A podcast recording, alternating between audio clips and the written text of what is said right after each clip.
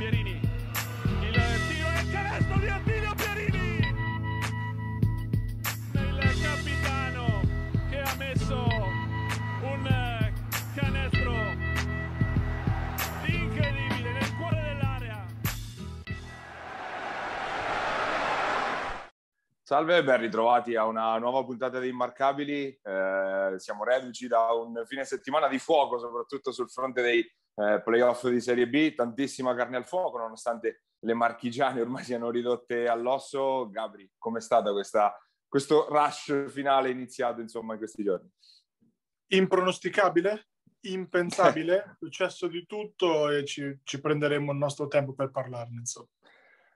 Ovviamente partiamo dall'Aristo Pro Fabriano che se aveva iniziato l'handicap nei quarti di finale, in semifinale ha deciso di farla ancora più complicata perché eh, si è messa subito nelle peggiori condizioni appunto per provare a raggiungere la finale 0-2 eh, a domicilio con due sconfitte molto diverse tra l'altro una dall'altra eh, contro la Racker San Vendemiano, la Racker San Vendemiano che eh, è venuta fuori alla distanza nel, in gara 1, eh, soprattutto met- facendola propria nel, nel, secondo tempo, la costante tra gara 1 e gara 2 è stato il dominio di Tassinari assoluto su questa, su questa prima parte di serie, perlomeno. Eh, l'analisi deve, eh, per forza di cosa, sarà ampia, quindi avviso ai naviganti, ci sono meno serie, cerchiamo di andare un po', un po', un po dentro. Allora, è ovvio che in questo momento Tassinari eh, non è marcabile, anche Scanzi in grossa difficoltà, lo limita ma non lo marca, cioè non lo ferma. Onestamente è un dominio che io personalmente non pensavo. Tu, Paglia, hai sempre puntato su San Vendemiano dall'inizio dell'anno, cioè tu sapevi che sarebbero venuti fuori, e io un po' meno, sinceramente. E devo dire che secondo me se Fabriano eh, poteva avere un accoppiamento pessimo, San Vendemiano è l'accoppiamento pessimo per Fabriano. Perché? Perché ha talento negli esterni, eh, ha i lunghi che stanno mettendo in grossa difficoltà i lunghi di Fabriano, enorme difficoltà, perché Vedovato al di là dei punti che magari non sono scintillanti, ma è una presenza fisica importante, a rimbalzo offensivo, sta, sta devastando onestamente i tabelloni e né Garri che è troppo lento, né Cassar che è altrettanto troppo lento, eh, né Papa che è troppo piccolo, né Radonic che è troppo piccolo, possono marcarlo, cioè, o perlomeno anche qui contenerne no, lo, lo, strapotere fisico, ripeto, non tanto a livello di produzione offensiva, ma proprio a livello di ingombro. E questo è un problema irrisolvibile, nel senso che un accoppiamento, è un mismatch per, per San Bendemiano. Dall'altra parte, Fabriano non sta segnando mai a tre punti, non sta mai facendo il canestro a tre punti. Eh, Marulli è al 20-30%, non lo so, Merletto sta facendo l'unico che onestamente degli esterni sta facendo una, una, buona serie, Scanzi in enorme difficoltà anche in attacco perché sì, magari la produzione c'è pure, ma una fatica bestia per mettere a referto quei, quei punti. E soprattutto eh, Paulin in questo momento non pervenuto, non pervenuto, pensa ancora che va a fare un canestro da tre punti nella serie o forse mh, qualcosa del genere, insomma ieri martedì quando ci ha giocato 0-8 mi pare una roba impressionante, anche tiri comunque non forzati, cioè presi ma semplicemente che non li sta mettendo. E San Vendemiano sta riempendo l'area, sta tenendo l'uno contro uno e onestamente è un rebus che ancora Fabriano non ha, non ha saputo risolvere. Poi è ovvio che in tutto questo va iscritto all'interno di un percorso di Covid che comunque sia, voi non vuoi, prima o poi il conto lo presenterà e che chiaramente eh, Cerreto non è il paraguerrieri in termini proprio di, anche di, di, presenza del pubblico, perché i 220 che c'erano ieri onestamente se fosse stata Fabriano sarebbe stata totalmente un'altra serie. No? Quindi dal punto di vista ambientale la situazione è questa, dal punto di vista tecnico in questo momento San Vendemiano padrona del proprio destino e soprattutto con merito, perché la, la, la gara 1 è stata una quasi una rullata, gara 2 più combattuta, ma comunque San Mediano fa 80 punti, comunque Tassinari sta girando poco sotto i 30 di media. Fabriano che se non inizia a far canestro da fuori con gli esterni, quella scatola non la apre mai, lì sotto non si tira né in post basso né men che meno eh, in uno contro uno con le penetrazioni, quindi difficile innescare la difesa, le rotazioni difensive di San Bendemiano da punire poi col tiro a tre punti.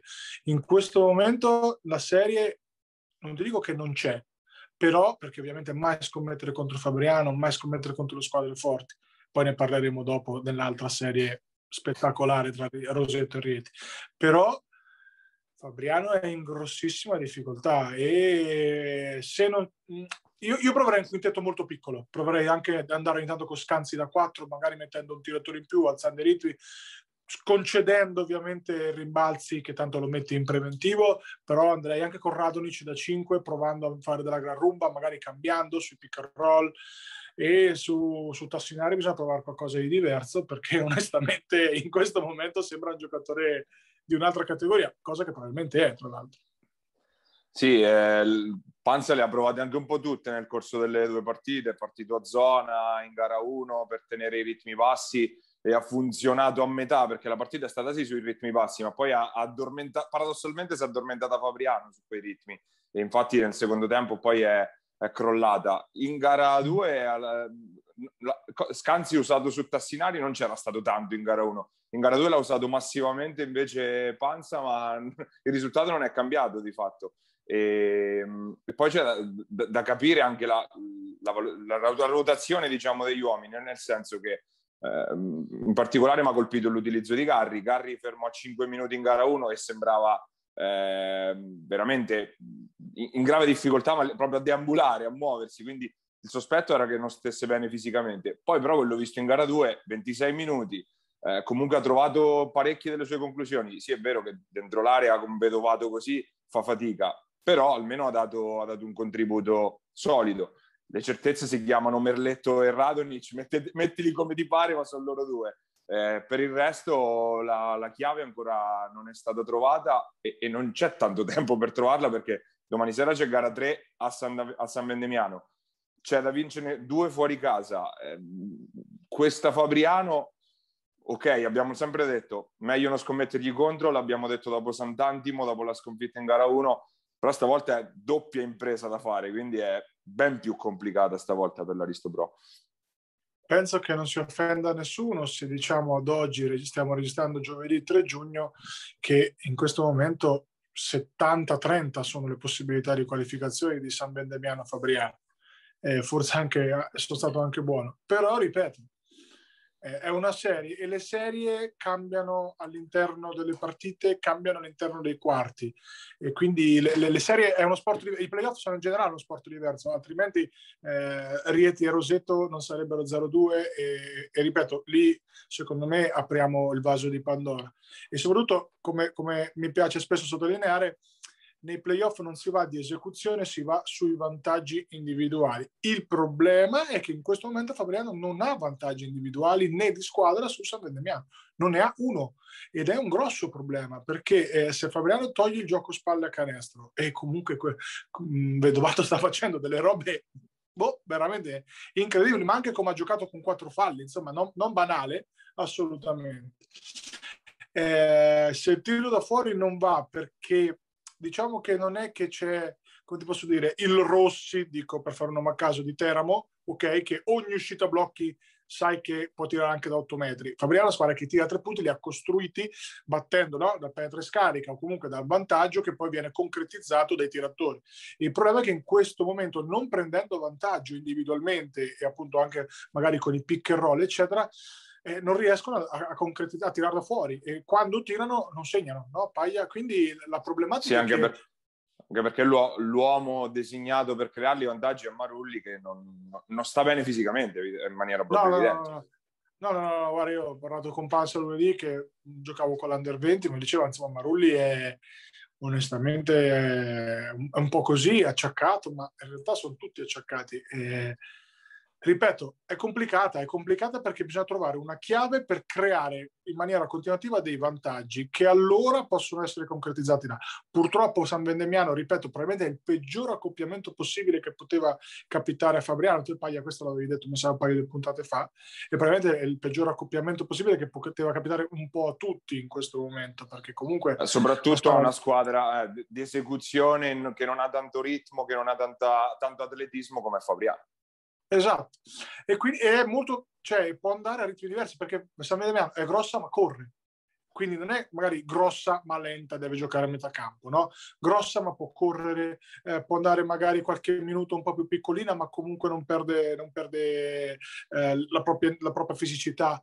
Sono, hanno, tiratori, Siberna che ha sonnecchiato anche lui gran parte del, per, anche per motivi fisici, gran parte della stagione regolare, ha fatto 3 su 3 per cominciare, già la partita l'ha indirizzata in un modo. Poi comunque c'è Gatto che è un giocatore un po' così di complemento, ma comunque quando è toccato a lui far canestro ha fatto canestro.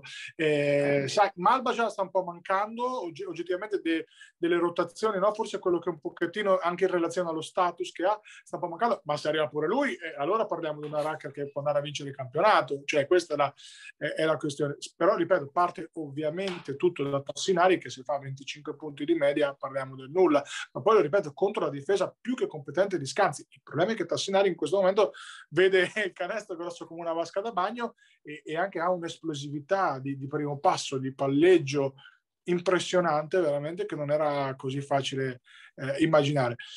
Cosa fare se, se, se, se, siamo in Fabriano? Innanzitutto lo sapranno sicuramente meglio loro di noi, ok, che la, che la vediamo da fuori. Eh, forse potrebbe valer la pena rinunciare ad un lunga rotazione per mettere dentro Boffelli e quindi proprio gettare la maschera e provare ad andare piccolini perché tanto spalle la palla si crea anche poco perché comunque la difesa sta abbastanza adeguata, no? Perché tanto nasce tutto dal fatto che Vedovato tiene uno contro uno contro tutti i lunghi di Fabriano e anche i quattro, stesso Mandi Spalle e Radonic comunque tengono uno contro uno e quindi anche le collaborazioni dal post basso che Fabriano ha sempre, eh, ci ha sempre no, costruito molto non si innescano perché appunto restano più o meno tutti adeguati uno contro uno. E quindi potrebbe, appunto, dicevo, valere la pena cambiare su tutti i pick and roll, eh, cambiare magari anche addirittura, io direi sulle uscite, magari per non farla proprio ricevere a, a Tassinari, magari anche esponendosi no? a dei mismatch, poi provare ad innescare dei, dei, dei raddoppi sui post. Non lo so, c'è da fare della rumba, c'è da cambiare, c'è da andare proprio da girare, secondo me a 180 gradi per provare a vedere, perché così onestamente Fabriano si va a schiantare su un muro che in questo momento si chiama Vedovato. Altra cosa, un quintetto con Radonic da 5, magari per provare a coinvolgere sui pop o sui mezzi pop Vedovato, che è un po' più lento no? rispetto appunto a un Radonic, potrebbe essere una, un'idea anche per farlo uscire dall'area. Però ripeto, saprà sicuramente meglio Fabriano cosa fare. Eh, in bocca al lupo perché è complicata, tanto complicata. Eh sì, ci vuole veramente un mezzo miracolo, anzi un miracolo per volta più che altro, perché si parte venerdì sera appunto eh, al Palasaccon e se non sbaglio, vado a memoria, non ho il dato sotto, San Vendemiano dovrebbe aver perso una partita sola in casa quest'anno, quindi è anche complicato da quel punto di vista, quindi andare a vincere due volte in 48 ore eh, in, in, Veneto, eventualmente la gara 5 sarebbe mercoledì prossimo al Palacarifac, vedremo, in bocca al lupo a Fabriano e ci speriamo un po' tutti, anche perché per il percorso che che ha avuto certo. in questa stagione la, l'Aristo Pro tra mille mila difficoltà eh, se lo meriterebbe da quel punto di vista la squadra, certo. la squadra di, coach, di coach Panza eh, i playoff però sono questi playoff quest'anno stanno, stanno riservando sorprese un po' a tutte le latitudini per restare dalle nostre parti diciamo eh, la serie, l'altra serie che sta dando i fuochi d'artificio è quella tra eh, Rieti e Roseto con Roseto che eh, è andata a sbancare due volte il Palace Sojourner, due vittorie vibranti in eh, volata, ma Roseto è arrivata lanciatissima a questi playoff. Vado anche in questo caso a memoria, nove vittorie consecutive per, per Roseto che ha tutta la qualità per giocarsela con, con Rieti. Non era scontato che Rieti invece non fosse magari così, così solida. Rieti che si è messa anche a cacciare l'allenatore dopo, dopo gara 1, Righetti rispedito a casa dopo penso un'oretta dopo la, il fischio finale, l'effetto, l'effetto scossa non c'è stato nemmeno in gara 2, o meglio, c'è stato a livello di prestazione magari, però alla fine il risultato è stato lo stesso e quindi a conti fatti come Fabriano spaglia al muro. Allora, Paglia, qua eh, si, si, apre proprio veramente il vaso di Pandora, a, a, parte che è una serie di livello tecnico e, e proprio anche di, di, di, conoscenza del gioco nettamente la migliore, nettamente secondo me queste due squadre vincono con tutte le altre in questo momento, ma nettamente, a mani basse. Vista Taranto, vista purtroppo Fabriano in crisi, eh, secondo me queste due squadre qua in questo momento per motivi diversi vincono con tutte. Allora, il problema di Rietti principalmente l'hai detto tu, abbiamo diciamo de, de, dei problemi a livello di, di, di testa, no? Perché io non l'ho mai visto nella mia brevissima carriera di mandar via un allenatore in gara 1 dei playoff, non l'ho mai visto, soprattutto rischi di fare eh, l'effetto contrario. È ovvio che quella squadra lì, chi allena poi realmente in campo, che non vuol dire che va sopra l'allenatore, ma che, no, che per, per, per pedigree e per status sono Doia, Loschi, Traini, sono questi no, che poi che realmente eh, allenano in campo. E, ripeto, mh, i playoff, ancora una volta, ci stanno dimostrando come la regular season sia una roba, i playoff siano un'altra. E per vincere i playoff occorrono i giocatori da playoff, quelli che comunemente, no, poi mh, penso che sia d'accordo con me, sono abituati a giocare queste partite qua. E, e Roseto è piena di questi giocatori qui. Da Valerio, che non sta scintillando, ma intanto c'è, da Ruggero, che diciamo che qualche battaglia di playoff l'ha vinta nella sua vita e ha fatto una gara 2 che da, io mi sono strappato i capelli per la partita che ha fatto Ruggero, eh, da Pastore che sta facendo qualcosa in più, insomma anche di quello che avrei di aspettarsi, da Di Emidio battezzato, pronti via 3 su 4, parte da 3 punti, insomma e, e, ci sta eh, battezzare Di Emilio, parliamoci chiaro, ma non quando tu battezzi un agonista, perché poi l'agonista è playoff fa canestro. Guardate Merleto dall'altra parte, Merleto, Merleto non è un tiratore, ma un agonista e le sta buttando dentro tutte. Poi mettici che Nicolic è probabilmente, è anche questo Paia è un tuo cavallo di battaglia, il miglior under eh, del campionato o poco, o poco cioè under, diciamo mezzo under, ok? Eh, e un poco ci manca. Una squadra che gioca una pallacanestro essenziale da tutto l'anno, ma di conoscenza reciproca e quindi quando poi la palla pesa, quando poi c'è da difendere, quando poi c'è da attaccare, quando poi c'è da far canestro, com'è come non è, Ruggero la butta, eh, Lucarelli la butta, perché eh, non l'ha buttata mai, l'ha buttata all'overtime. Valerio, vuoi o non vuoi, è uno che comunque, anche se non fa tanto canestro, però dirige il traffico, però comunque sistema no? i compagni e comunque Ma di, Va- quei... di, Valerio sottolineerei anche un paio di difese, una sull'Oschi, se non sbaglio, nel finale del, del tempo regolamentare di gara 2, l'ha tenuto lì, l'ha costretto a un tiro semi impossibile, quindi anche l'applicazione difensiva di, di Valerio un sacrificio. Valerio quest'anno non sta dominando a livello di produzione offensiva, probabilmente anche perché non sta bene, ha fatto un po' meno preparazione, il Covid, mille altre cose. È un giocatore comunque importante come lui, ha bisogno di, di continuità, di allenamento. Però, come hai detto tu, esce dalla panchina, quindi non è neanche titolare. Non so, una delle prime volte negli ultimi anni sicuramente che esce dalla panchina, ma, ma ha un ruolo importantissimo, ha un ruolo veramente di...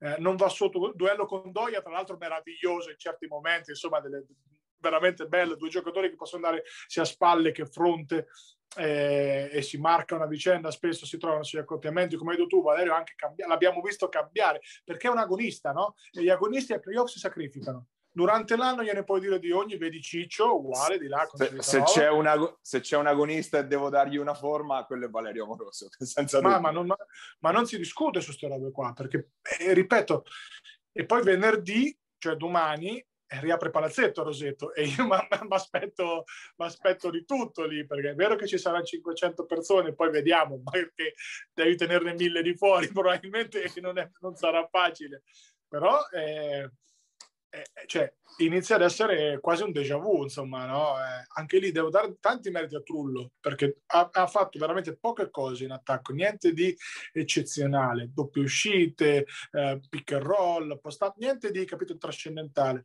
probabilmente ha avuto i meriti anche di passare indenne il momento difficile che con Valerio è sempre dietro l'angolo, ma perché è un agonista, però anche Trullo l'è stato e, e lo è anche in panchina, quindi probabilmente alla fine in un modo o l'altro si sono trovati. Secondo me è stata anche brava la società, che è molto giovane, però comunque sia ha dimostrato di avere le idee chiare e comunque l'hanno tenuto lì, l'hanno un po' protetto, non so se è stato Valerio che, che, si è ricreduto, non lo so, però non è stato messo in discussione, cosa che magari poteva anche essere facile fare in quel momento della stagione. E adesso Roseto si trova a giocare una serie con merito, perché le ha vinte tutte e due con merito, contro un Arieti che ha un Panzini strepitoso. La gara 2 di Panzini, anche qua parliamo di agonisti e di vincenti, è strepitosa strepitosa perché Lollo non è un tiratore puro, però ogni volta che c'era anche lì da cacciarla l'ha messa. Eh, quarto quarto, una bomba che sembrava aver seppellito la partita messa, overtime, pick and roll, gli passano sotto, messa, cioè capisci? Non è un tiratore, non stiamo parlando di cent'anni, serve per rimanere qua di fronte a casa, però è un agonista e Lollo non è un caso che stia giocando 36 eh, al di là che Traini non sta al meglio, però probabilmente in questo momento di playoff per mettere il ritmo Loschi, per mettere il ritmo Ndoia, per mettere il ritmo insomma tutti quanti serve più Lollo di, di Caccu probabilmente, no? Eh, che invece magari è più un giocatore di uno contro uno, più un giocatore di pick and roll e insieme hanno giocato un po' pochino, è normale. Però ripeto, anche qui vai tu a scommettere contro, contro Rieti, io no di sicuro, però mh, Rosetto sta facendo una serie spaziale e devono vincerla domani perché se poi dai a questi giocatori qua la possibilità di rimanere in vita poi te la vincono. Di là solo Loschi in questo momento garantisce un rendimento di, eh, no, di continuativo perché anche lì un giocatore che ha messo un paio di triple clutch uh, anche da distanza importante. E Ndoia sta un po' soffrendo l'accoppiamento con un altro come lui. Eh, forse è la prima volta no? che tra Nicolic, tra Valerio, trova sempre un corpo importante no? e, con cui scontrarsi. È una serie meravigliosa. Consiglio a tutti quelli che non l'hanno vista di andarla a recuperare perché io ho ancora gli occhi lucidi dal, dal finale di partita di gara 2. È stata una roba che gli amanti della pallacanestro no, non possono apprezzare prestazione di Ruggero in particolare veramente da, da altri tempi, giocatore che ha avuto tanti problemi quest'anno, soprattutto a livello fisico, ovviamente perché vabbè, della qualità non, non, ci meravigliamo di certo, però è stata una partita in cui ci ha messo tanto del suo insomma per, per portarla a casa. E come dicevamo eh, Roseto domani sera torna a casa sua al Palamaggetti con un po' di pubblico che non penso, e non penso ci saranno quelli più dolci tra palazzetto, quindi no. il, fattore campo un minimo sicuramente, sicuramente si sentirà. Eh, Roseto che ehm, all'inizio stagione era costruita per arrivarci qua, ma non era scontato che dopo il percorso di quest'anno avesse la forza di ritrovarsi nei playoff, perché anche nella, nella precedente serie eh, è andata dritta come, come un treno la, la, appunto la Leo Filcam, quindi che adesso ha la concretissima chance di eh, arrivare in finale e di vedere la 2. Per quanto riguarda Rieti, lo avevamo detto nella serie contro Iesi, squadra che sembra sempre sull'orlo di una crisi di nervi, alla fine la crisi di nervi è arrivata per davvero dopo, dopo gara 1 appunto, è una squadra che va molto sulle folate dei singoli, un sistema che non si vede onestamente, non si vedeva prima con Coach Righetti, men che meno adesso che ovviamente il nuovo allenatore è arrivato lunedì sera, non, non gli si può chiedere di fare, di fare miracoli e, appunto dovranno vincerla adesso i, i, singoli, perché è ovvio che non ti inventi un sistema in due giorni di, di post-season. Quindi vedremo questa nuova battaglia di, di mondi, direi, tra, tra, una società, tra una squadra lanciatissima come, come Roseto. Anche ieri qualche diretta Facebook più che festosa dall'Abruzzo abbiamo visto online, anche se i conti non sono chiusi e ricordiamolo sempre quando parliamo di, di giocatori come Loschi, Indoia e compagnia bella sottolineavi la prestazione di Panzini. Panzini, ricordiamolo, è arrivato due settimane fa, tre settimane fa in questa squadra, già generale in campo.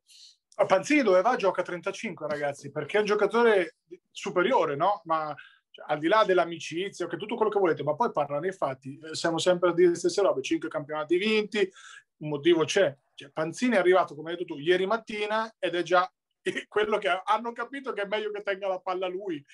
Non, non, ce ne voglia Caccu, ma ha caratteristiche diverse, no?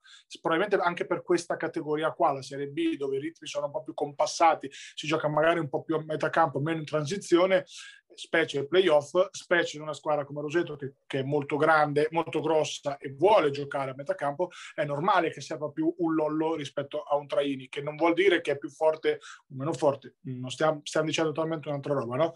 Però, eh, ripeto, eh, Roseto, secondo me, non, non, non, non ci credevano neanche loro di essere 2-0 a Rieti, quindi è giusto che ci sia anche dell'entusiasmo, è giusto che una piazza che ha sofferto tanto gli ultimi anni per, per, per vicissitudini societarie varie, eh, adesso ci sia entusiasmo, ci sia entusiasmo in città, ci sia entusiasmo al palazzetto, ci sia entusiasmo in società. Ricordiamo che Roseto sta facendo questo cammino con sei senior, tra l'altro, che non è banale anche questa cosa qua, perché c'è chi ne ha otto e, c'è chi ne ha sei, come Roseto, quindi eh, non è banale, perché allora cioè, stiamo parlando di, del fatto che se si fa bene il mercato se si, fa, se si costruiscono le, le, squadre con degli incastri, no? piuttosto che con dei nomi come magari Rieti, probabilmente eh, si possono andare in fondo ai campionati. Ripeto, è presto, perché comunque finché Rieti ha mezza possibilità di essere in vita, ci starà. ok? E, e, bisogna ucciderla anche qui domani perché poi portarseli dietro a gara 4 diventa complicato.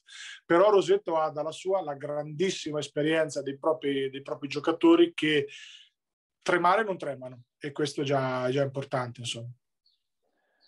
Tra le altre serie di playoff da guardare sicuramente c'è Taranto Cividale, un'altra serie molto molto interessante tra due squadre che si sono rivelate sullo stesso livello, 1-1 in questo caso con Taranto che l'ha, l'ha vinto, ha vinto gara 1, Cividale che ha reagito alla grande in gara 2 dopo la ripassata appunto che aveva preso nella prima partita della serie eh, con il dominio di un giocatore che abbiamo visto lo scorso anno dalle nostre parti come Gabriele Miani che ha fatto una partita allucinante permettimi di dire soprattutto nel finale rimbalzi canestri e tutte le giocate decisive di un'altra serie tra due squadre che eh, Taranto sembrava la favorita chiara invece Cividale sta venendo fuori in questi, in questi playoff. Anche qui vale il solito discorso, gli accoppiamenti, come ti accoppi in campo vale più di quanto hai speso e vale più di, di, di, no, di come è stata costruita la squadra. Probabilmente Cividale si accoppia, si accoppia abbastanza bene con Taranto, anzi riesce a far pesare secondo me il fatto che poi era un po' il segreto di Puncinella, che Taranto tolto Matrone non ha una fisicità importante specie sotto canestro, cosa che invece Cividale ha anche diciamo nei, nei cambi no? e questo comunque sia permette magari a Cividale di aprire spazi diversi eh, parte tutto ovviamente dall'uno contro uno, siamo sempre al solito discorso, ma questo vale anche dal mini basket, insomma, no? E, e quindi probabilmente anche qui i, i vari accoppiamenti, no? I, i match-up dei vari ruoli permettono alla Cividale di giocarsela molto di più di quello che direbbe, di quello che direbbe eh, il valore forse individuale dei giocatori. È lo stesso discorso che facciamo per Fabriano e San Benemiano, C- cambia poco. Serie aperta, serie che è anche difficile da pronosticare perché il fattore campo secondo me qui conta fino a un certo punto per entrambe, quindi si andrà un pochettino proprio sulle individualità.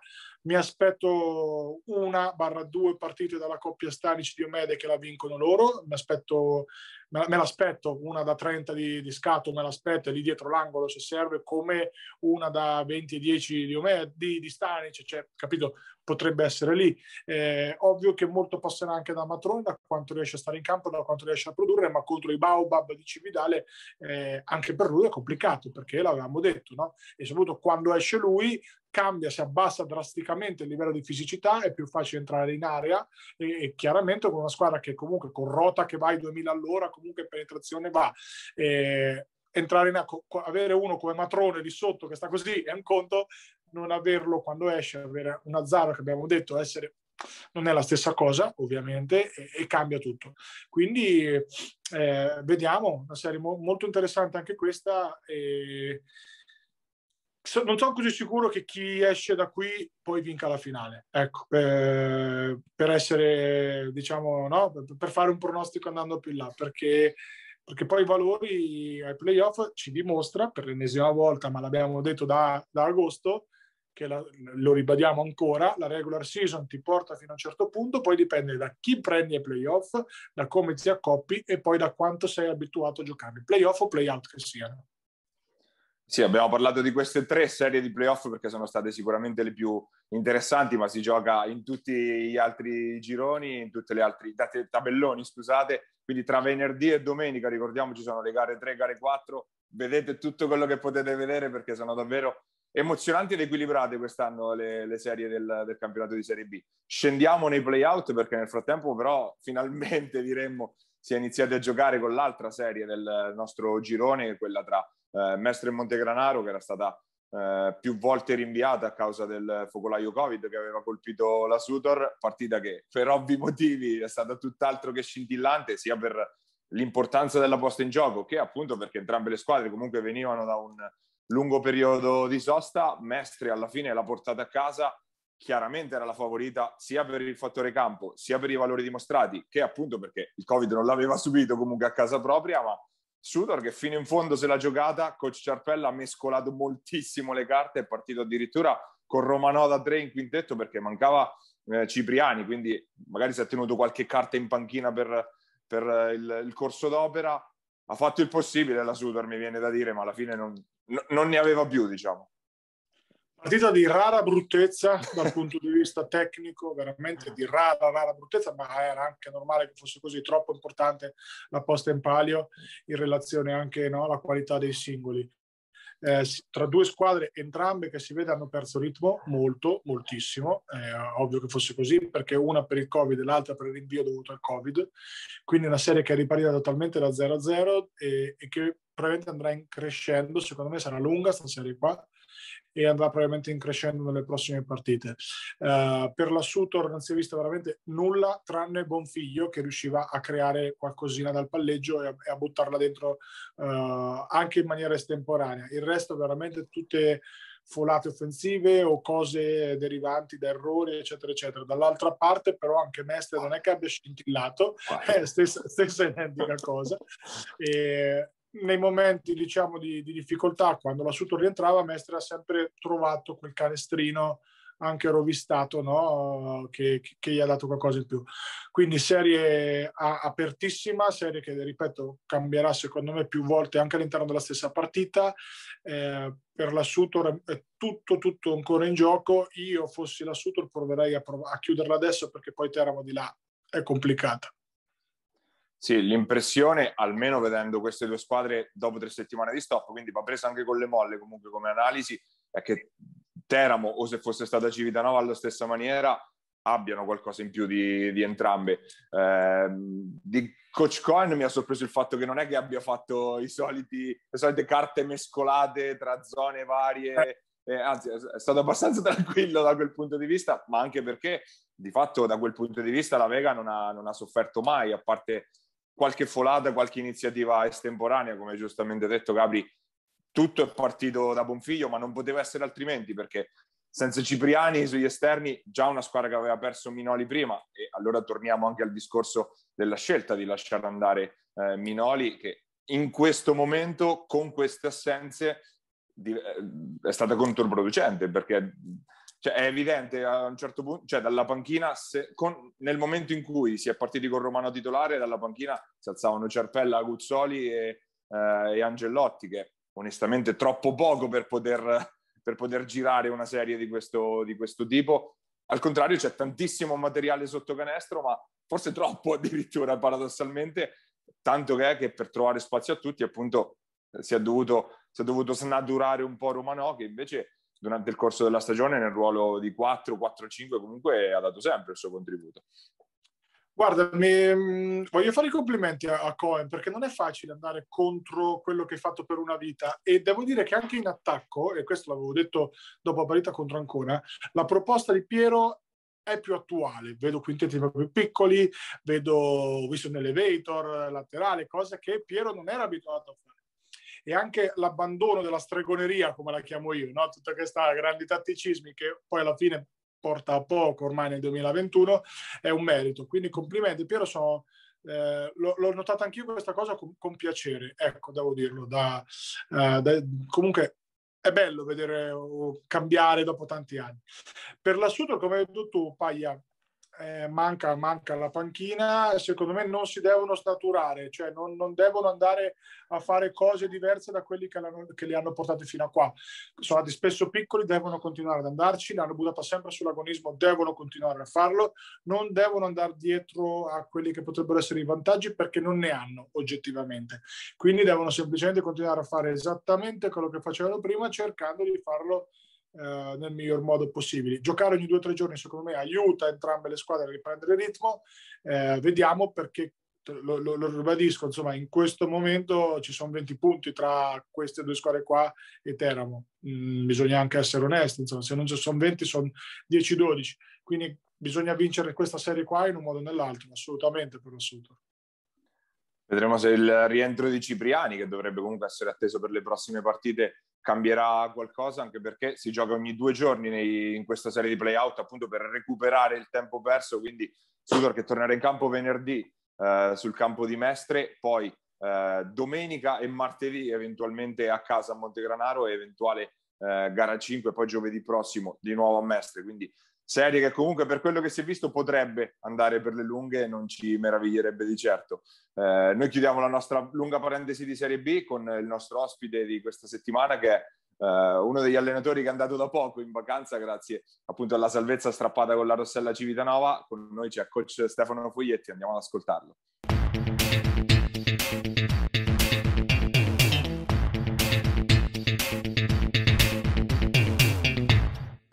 Questa settimana nostro ospite qui a Rimarcabili abbiamo il coach della Rossella Virtus Civitanova, Stefano Foglietti. Grazie di aver accettato il nostro invito innanzitutto. Grazie a voi di avermi invitato. Allora, coach, 36 giorni, 6 vittorie, 3 sconfitte, il bilancio di questa brevissima ma intensissima parentesi appunto sulla panchina di Civitanova ce li racconti questi 36 giorni da appunto la chiamata fino alla, alla, alla salvezza raggiunto appunto a gara 5 contro Teramo? Sì, infatti è stato molto intenso questo periodo. Niente, quando mi ha chiamato Marco Pallotti eh, non ci ho pensato più di tanto perché comunque vedendo la squadra pensavo che come d'altronde si è avverato che, che, si poteva fare questa salvezza. Secondo me la squadra era una buona squadra e che forse aveva perso un po' di fiducia, però devo dire che da quando sono arrivati sono messi tutti a disposizione e hanno, hanno lavorato duro per raggiungere questo obiettivo. Hai iniziato con quel, quel KO con Vicenza, poi dopo cos'è scattato da lì, da lì in avanti? Sì, con Vicenza è stato il primo quarto, è stato disastroso, siamo, andati, siamo affondati subito, però i, i tre quarti dopo li abbiamo vinto tutti e tre, però non è bastato per, anche se eravamo rientrati in partita, non è bastato.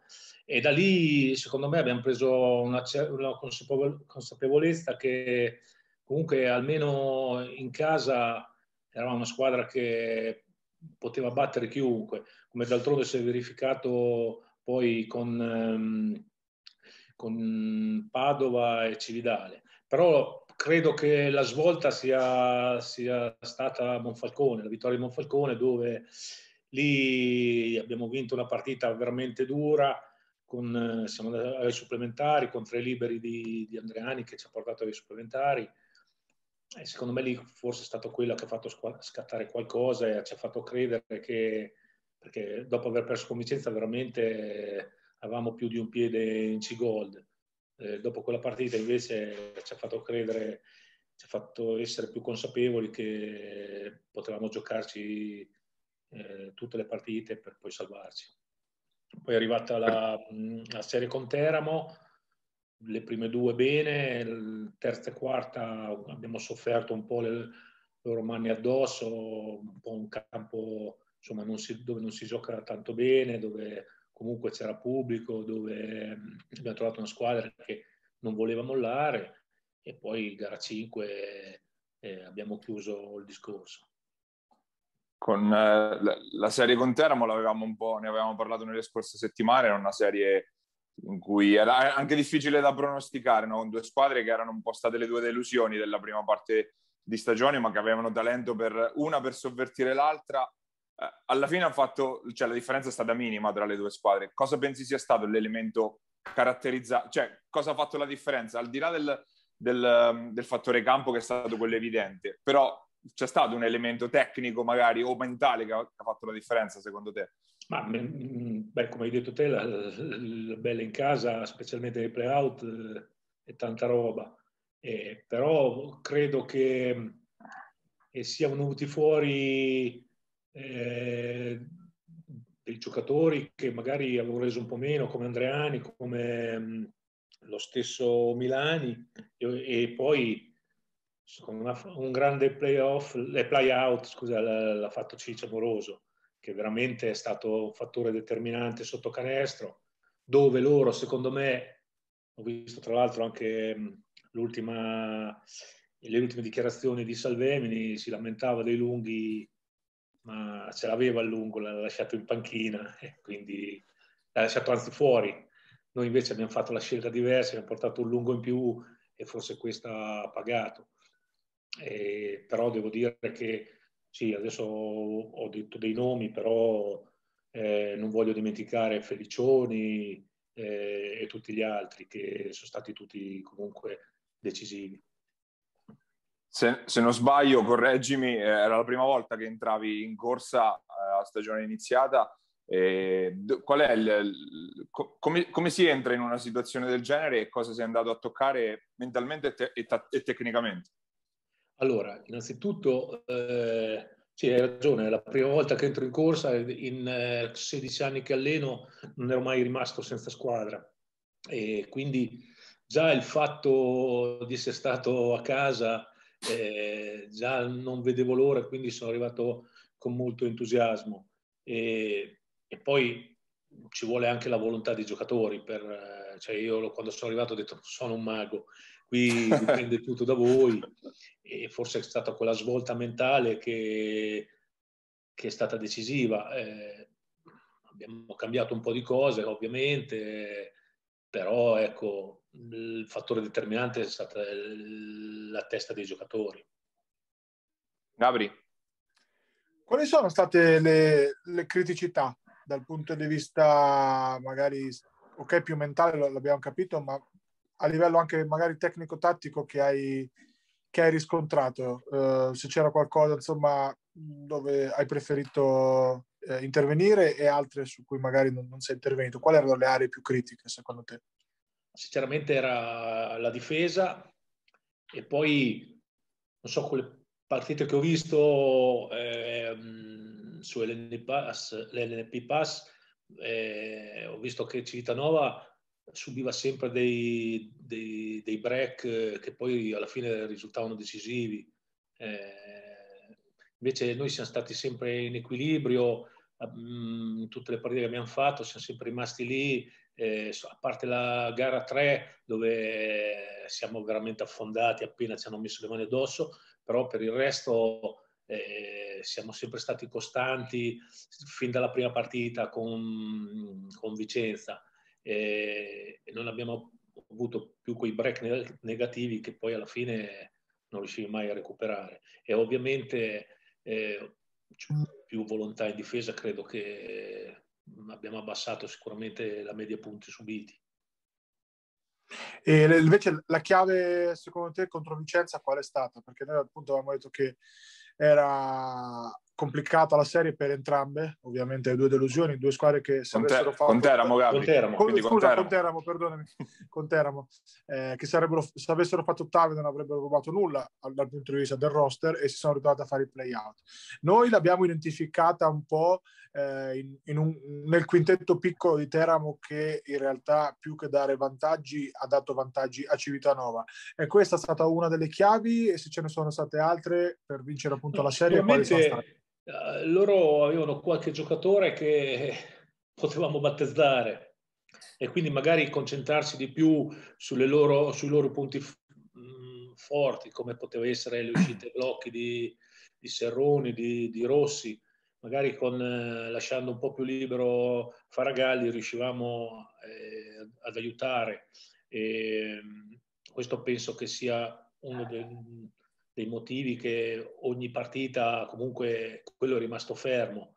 Eh, poi mh, mm, sì, è vero che magari con, cin- con quattro piccoli potevano mettersi in difficoltà, però mh, mm, eh, loro come, come facevano giocare da lungo di Bonaventura e anche lui comunque è uno che potevamo lasciargli un tiro, un tiro da fuori ed è stato così per tutta la serie.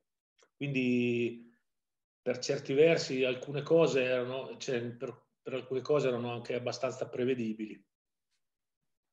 Paia.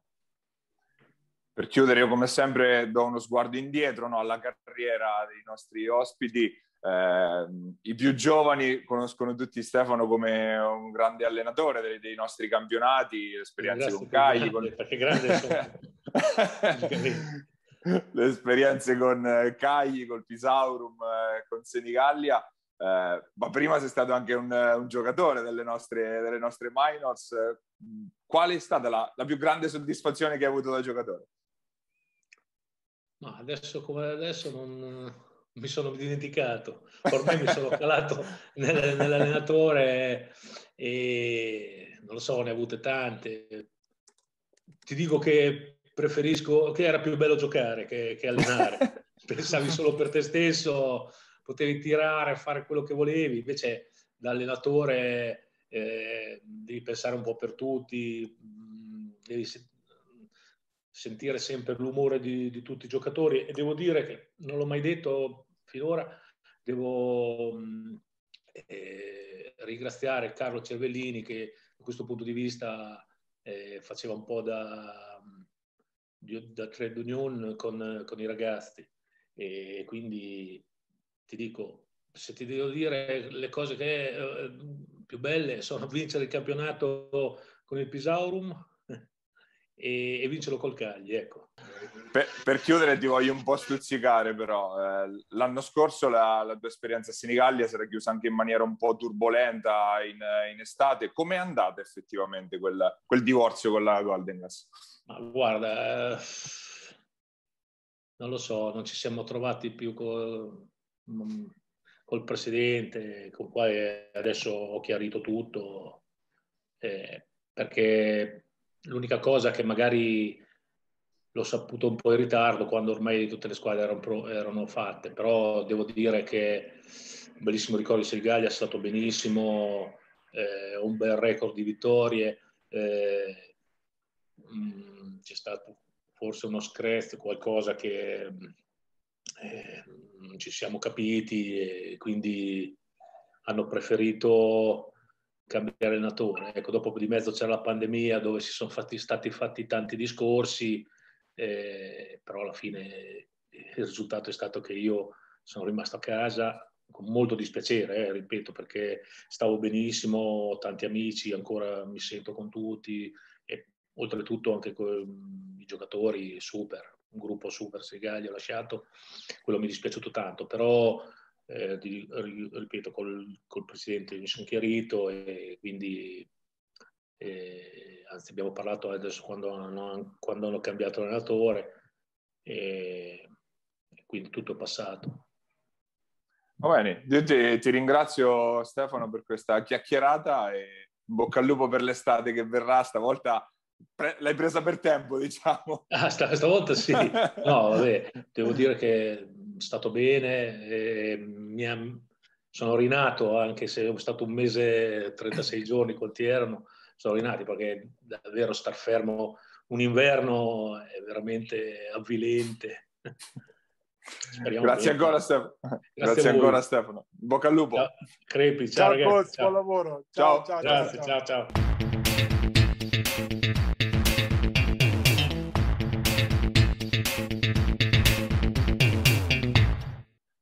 Ed era coach Stefano Foglietti ai nostri microfoni. Ora passiamo ai campionati di Serie C, Gold e Silver, nei quali ci avviciniamo alla fase finale. In C Gold sono, è iniziata la, eh, la, seconda fase, in realtà senza particolari sussulti nell'ultimo turno, quello eh, di mercoledì sera, vittorie per le prime tre, quindi eh, assegno il Bramante, eh, Pescara e Matelica. La partita di rilievo in questa prima fase doveva essere quella da Bramante e Matelica di sabato scorso poteva essere una buccia di banana per, per, la squadra pesarese che invece alla fine non ha sofferto più di tanto, stavolta meno netta rispetto ai due ventelli rifilati alla Vigor in stagione regolare, ma eh, alla fine il Bramante pur non eh, scintillando, diciamo, alla fine eh, l'ha fatta propria, Matelica che ormai ha un, un'ultima remotissima speranza di ritornare nei giochi che però passerebbe dal vincere domenica sul campo di Pescara e ci sembra molto molto molto complicato.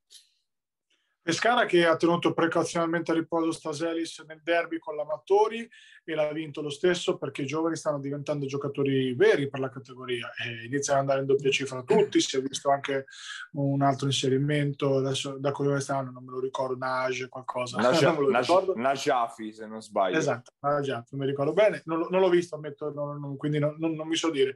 Però Uh, il fatto che Pescara trovi ultimamente dei protagonisti anche diversi, specie in Del Sole, l'ultima partita, oltre ai vari Fasciocco e Mascio Pinto, eh, o a Pucci che, sta, che, è cresciuto molto, sicuramente questo, questo, è un buon segnale e resta in questo momento la favorita assolutamente numero uno anche per, per proposta insomma, offensiva. Pescara Amatori eh, perde il terzo derby di fila, ha vinto una sola partita, partita dall'inizio dell'anno, inutile rimarcare come sia una, una, una stagione sottotono. Vedo però che sono abbastanza soddisfatti, che immagino eh, per me è un po' misterioso, però sicuramente loro hanno meglio il polso della situazione, quindi evidentemente si aspettavano di, di far fatica così tanto. E per quanto riguarda Bramante e Matelica, allora Bramante non è sicuramente scintillante e, e, si vede, manca Ricci e continua a mancare tantissimo Ricci e si vede anche questo e soprattutto inizia a vedere un po' un calo anche in Pipitone, nel senso che... Non, Uh, non è più così, come posso dire, imperversante a livello atletico come inizio stagione, che ci può stare eh, all'interno di, di, insomma, fatto un paio di mesi dove veramente era un giocatore di un'altra categoria, ci può stare che adesso magari ha, ha qualche problemino che, o semplicemente un calo di forma. Il problema è che molto passa da lui. Eh, e non avendo Ricci come altro creatore di gioco negli esterni, lo stesso Ferri che comunque sta facendo una buona stagione, eh, fa un pochettino, come ti posso dire, eh, più fatica a trovare, a trovare altri, altri, compagni, tra virgolette, negli esterni che possano togliergli un po' l'onere della creazione anche quando esce lui, soprattutto quando esce lui, perché chiaramente Giampaoli non è quel tipo di creatore che crea dal palleggio, ma è un grandissimo finalizzatore. Però nonostante tutto questo, Matelica comunque sia non è riuscita a portarla a casa questa partita, segno che non è di questo livello qua, perché ormai comunque ne ha persi 3 su 3. E è vero che questa è una sconfitta, come hai detto tu, diversa, ma anche è vero che non c'era Ricci dall'altra parte, che è un giocatore troppo importante per Bramante. Quindi Matelica dimostra di essere un paio di gradini sotto Pescara e Bramante e, e va bene così anche in questo caso. Cioè, diciamo che mh, non me lo sarei aspettato all'inizio dell'anno, avrei preferito vedere una Matelica un po' più competitiva, anche perché le, no, i punti da perdere in giro sono pochi, perché con Lanciano fa fatica a perdere punti, con, eh, con Pescara Amatori fa fatica a perdere punti, quindi veramente era una, una serie no, di scontri diretti con, su due squadre, però evidentemente c'è ancora un gap da colmare che, che va colmato secondo me a livello, a livello di mercato l'anno prossimo, ovviamente. E forse anche direi mi permetto di dire qualcosina a livello di proposta offensiva, eh, può essere fatto meglio. Ecco. Eh, ancora Vissani a tirare la carretta e sta facendo anche lui un, un'ottima seconda parte di stagione e, e, questo però non è la normalità nel senso che comunque ci si aspettava qualcosa di più da qualcun altro ecco Monacelli tanto altalenante, non è che stia impressionando particolarmente. I lunghi, purtroppo, l'abbiamo detto dall'inizio, sono più, come posso dire, dei lunghi di sistema rispetto a Dondur di Pescara che crea lui per, per se stesso e per gli altri ed è probabilmente questo il motivo per cui Mattelica in questo momento eh, insomma è più l'outsider Scova. Detto ciò, per Pescara è fondamentale vincere la prossima perché si avvicina sempre di più la finale, onestamente, di questo campionato che è tra una settimana, credo, eh, appunto il ritorno in casa Pescara e lì se Matelica permettendo, Pescara ci arriverà da prima perché non è scontato assolutamente, sarà una partita che consigliamo anche, anche qui a tutti di vedere perché probabilmente sarà una partita di Serie B travestita da C-Gold. Eh sì, perché di fatto quest'anno il calendario mette all'ultima giornata la sfida appunto tra Pescara e Bramante che attualmente sono a pari punti in classifica, Matelica è a meno 4, quindi con tre partite da giocare teoricamente ancora in ballo, probabilmente se perde non lo sarà più domenica appunto perché dicevamo c'è questa sfida tra eh, il Pescara Basket e la Alley Matelica, se Pescara vince, o meglio, se Matelica perde scende a meno 6 ed è tagliata fuori dai giochi che se l'ha giocata bene comunque fino ad ora anche il Pisaurum che eh, invece ha venduto sempre carissima la pelle anche nel match proprio di ieri sera con, con Matelica l'ha, tirata fino, fino, alla fine. Eh, aveva fatto altrettanto con, con, Pescara almeno per tre quarti domenica scorsa quindi prestazioni di orgoglio quanto, quantomeno quelle del Pisaurum Anche Lanciano sta facendo in grossa crescita dall'altra parte, eh? anche attenzione perché anche Lanciano sta lanciando dei ragazzini interessanti comunque che stanno crescendo perché è normale ragazzi, cioè segreto di Pucella, i giovani più giocano più crescono, questo è, è incredibile, neanche nel 2021 è una regola che resta valida. Quindi adesso comprendo molto meglio il progetto Lanciano, perlomeno sulla C-Gold, e si sta vedendo comunque anche qualche spazio interessante. Il, il playmaker dal cognome impronunciabile. Cagividi, fatto... credo. Cagividi, eh, so, lui. Okay, tu. Eh, comunque ha fatto una buona partita, si stanno vedendo giocatori che stanno crescendo. Quindi buon per Lanciano che quest'anno ha battezzato il campionato per però pro- utilizzarlo per lanciare i propri, i propri, ragazzi. Per Pisaurum a me non sorprende perché Pisaurum è sempre stata questa, da quando ne ho memoria, è sempre stata una squadra che o forte o scarsa, comunque vincere non era facile. I giovani, io sono son dell'idea che non sono giovani, come ti posso dire, trascendentali, cioè sono buoni giocatori di complemento in una squadra come Pisarum che messi in questo contesto dove sono più o meno tutti sullo stesso livello, no? perché il miglior giocatore è Sinatra che è un 97, quindi se non sbaglio, 96, 97, mi sa 97, eh, che è, è, il miglior giocatore sugli esterni, diciamo è il virgolette senior, chiuse le virgolette, eh, è una squadra dove i compiti vengono più o meno distribuiti in maniera, in maniera uguale e questo chiaramente aiuta no? la crescita e, e, aiuta, come ti posso dire, anche la, la, produzione di questi ragazzi. Sarà interessante vedere eh, l'anno prossimo se riusciranno magari a mettere un paio di giocatori interessanti, Pisaro può fare tranquillamente i playoff perché l'impianto c'è, eh, dipende da Vicky come starà. L'infortunio non dovrebbe essere una roba è un season ending injury, però è un, uno che da finire la stagione, però non è uno che ti preclude la carriera, da quello che, che, mi dicevano. Quindi magari ci sarà di nuovo lui, ci sarà di nuovo Giunta, basterebbe veramente poco per rendere questa squadra una squadra da playoff. Ma ripeto, non mi aspetto mai niente di diverso, perché il Pisaro un paio, tu che ci hai giocato più volte, mi confermi che batterli non è mai banale, no? No, assolutamente no, da, dalla notte dei tempi, insomma.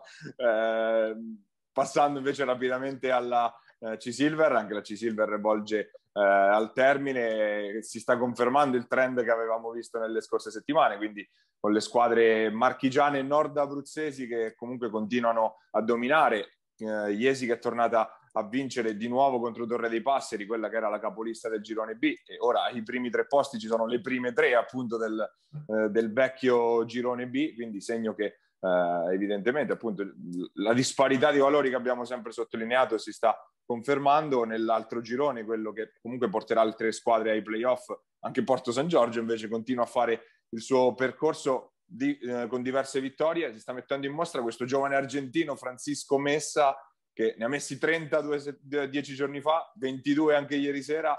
Tu l'hai visto giocare, Gabri? Io no, non so di cosa stiamo parlando, sinceramente. No, ammetto che, ammetto che il mio interesse in generale per questo campionato di C-Silver non è eccezionale, ma l'abbiamo detto mille volte. Eh, tutto molto meraviglioso, gli avversari sono quello che sono, quindi bisogna, mi, mi piacerebbe sempre vedere la tara l'anno prossimo appunto di tanti di questi giocatori che stanno facendo bene eh, all'interno di un contesto diciamo di Silver vera.